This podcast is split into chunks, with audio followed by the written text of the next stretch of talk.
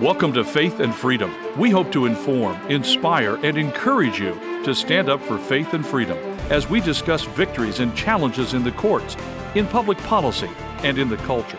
Faith and Freedom is brought to you by Liberty Counsel, a litigation, education, and policy organization. Join us now as we address the latest cultural issues across America and around the world. Tomorrow, the Supreme Court justices are set to review our case of Sandra Merritt versus Planned Parenthood Federation of America. We're going to be talking about this on Faith and Freedom. I'm Mat Staver, founder and chairman of Liberty Counsel. Joining me is Holly Mead.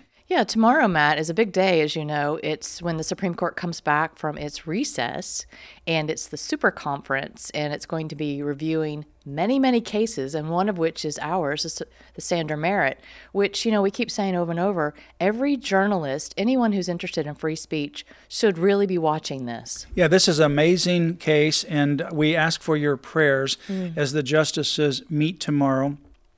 They will actually convene as part of what's called the Super Conference. It's called the Super Conference because it's the first conference of the new term after the summer break.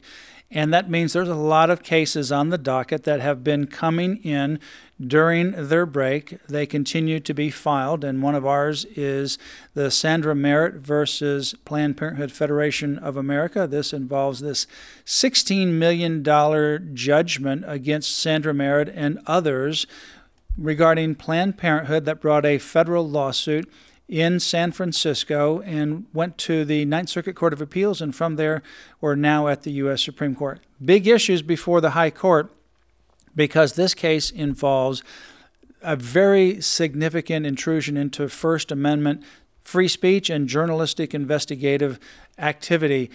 If, in fact, a journalist can be sued by a private corporation or by an individual for this kind of damages when there is no libel or defamation involved and they can try to get around this libel or defamation requirement as they did in this case and therefore punish these individuals who are journalists or exercising the First Amendment right to free speech, then that will chill all journalism. So, for example, in this particular case, there is no evidence in this case that Sandra or David Daleiden engaged in any false statements. There's right. no evidence of false statements. And they followed the law to the T. They didn't break any laws. They didn't break any laws. The videos that they released uh, were not uh, edited so that they misrepresented what the people said. These were right. videos that were taken uh, during conversations with individuals with Planned Parent, the also the organ procurement company,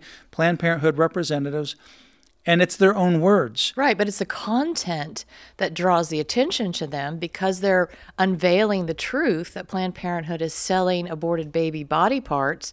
So as a result, she did not get a fair trial in San Francisco with that judge because he is biased toward that.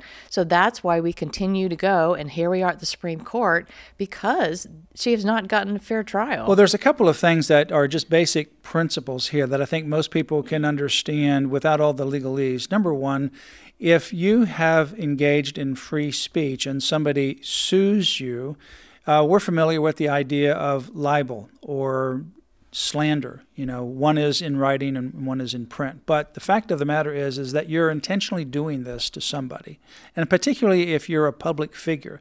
The public figure, like Planned Parenthood would, would be a public figure, if they're claiming that Sandra committed some kind of defamation against them as a public figure, they would have to show that Sandra intentionally, knowingly lied for the purpose of damaging them. Right. And there's no evidence of that kind of defamation, lying, intentionality, reckless uh, handling of the truth, knowing that what they were saying was wrong, but they published it anyway. What they published was the videos that were words from these individuals themselves. Right. They didn't make them up. They didn't uh, mis uh, edit those and make them appear to say something that they really didn't. These are Planned Parenthood's words. So they wouldn't be able to collect damages because there's no evidence of defamation. There's no evidence that Sandra or David, against this public figure, had been reckless with the truth and intentionally misrepresented the information for the purpose of damaging Planned Parenthood. There's just no evidence of that. So, how do they get around it? They get around it by just ignoring the defamation laws, and the judge allowed them to do so. Uh, they did an in run around these defamation laws, and that's one of the problems, and that's how they got this large jury verdict. And then they also applied RICO, the Racketeer Influence Corrupt Organization Law, which was originally designed to apply against criminal enterprises, not against free speech activities. Right. The other thing, in terms of the calculation of damages, if you, for example, um, are defamed, let's assume that somebody is defamed, then that defamation causes you to lose business. That may be the kind of damages, your loss of business, that you would have to show before and after, and that it was related to the defamation. But what kind of damages do we have here? We have none of that. What damages that Planned Parenthood are alleging is well, they had to increase their security uh, by checking sources and identifying people that are applying at future conferences. Oh, give me a break, please. So they are the ones who Yeah. increased their own efforts to make sure people that were registering for future conferences uh, were not journalists. I can't say, I mean, that Planned Parenthood, the evil Planned Parenthood, the the truth is out. I mean, they uh, brag about aborting babies. They brag about selling their body parts. So I wouldn't say that their reputation or anything else has been damaged. They have to increase their security. It's quite the opposite. The truth has been revealed, and that's why they're scurrying around to try to cover it up. But this organization is is so evil, has so much money. It's had its hand in the pockets of politicians and appears to be in the hands of judges as well, to making the influence to continue to slaughter these precious children and sell their body parts. It's just unethical. Yeah, what's happening here, coming from some of the Planned Parenthood directors, some of whom wore two hats. On the one hand, they worked with or for Planned Parenthood.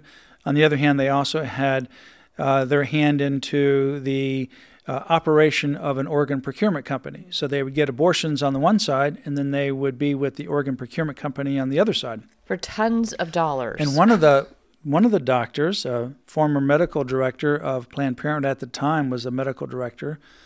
Uh, she test she stated uh, on video that what she did was she would intentionally change the birthing process so that instead of the normal birth head first, she would take forceps and breech birth the baby by bringing the baby out feet first. That alone causes an increased risk of delivery to the pa- to the mother, and consequently, that action of intentionally causing an increased procedure risk to the mother, that's illegal. And she would do that so that she could essentially engage in a partial birth abortion, if you will, having most of the baby's um, head still inside so that it's still not breathing outside air, it's still attached to the umbilical cord, and then dissecting it, then taking it apart, crushing above and crushing below the thorax, she said. Obviously, that kills the baby, uh, but the baby is still considered, quote, an abortion because the head's still inside the womb, but part of the body is outside of the womb. It's a horrible situation. That's what one of the videos said, and the judge did not want the jury to actually watch the videos. Yet the whole case was about the videos. I mean, think about when the videos came out, Planned Parenthood was scrambling, pulling them off the internet. Kamala Harris sent her little crew over there to David Daleiden's apartment to confiscate all of his electronics. They were scrambling to get this truth covered up as quickly as they could. Yeah, they went into his apartment, his uh, location. Uh, they got all of his videos, his electronic equipment, computers, so that he wouldn't be able to release any more videos. And isn't that a violation of constitutional that would be a- yeah, that was that was Hello? unbelievable. And then so then she becomes U.S. senator, and Xavier Becerra takes her position as attorney general, and he's the one who filed criminal charges, and then the Planned Parenthood civil case. So we've been defending on two levels: criminal against the state of California, initiated by Kamala Harris, and then specifically by Xavier Becerra. And then we're fighting on the civil track, and that's the case before the U.S. Supreme Court. Tomorrow, the justices convene. mm. at the U.S. Supreme Court, they can do one of three things. They can take the case, which we pray they do. Uh, they can deny the case, which we pray they won't, because it's a significant issue and the consequences would be enormous. Or they could just simply move it to another day of further consideration. Those are the three options continue to pray that the Supreme Court takes this case, Sandra Merritt versus Planned Parenthood Federation of America. For more information, visit lc.org forward slash Sandra. That's lc.org forward slash Sandra. You've been listening to Faith and Freedom, brought to you by Liberty Counsel. We hope that we have motivated you to stand up for your faith, family, and freedom. Get informed and get involved today. Visit Liberty Counsel's website at lc.org where you can obtain email alerts and other information to keep you informed and involved. The website again, lc.org.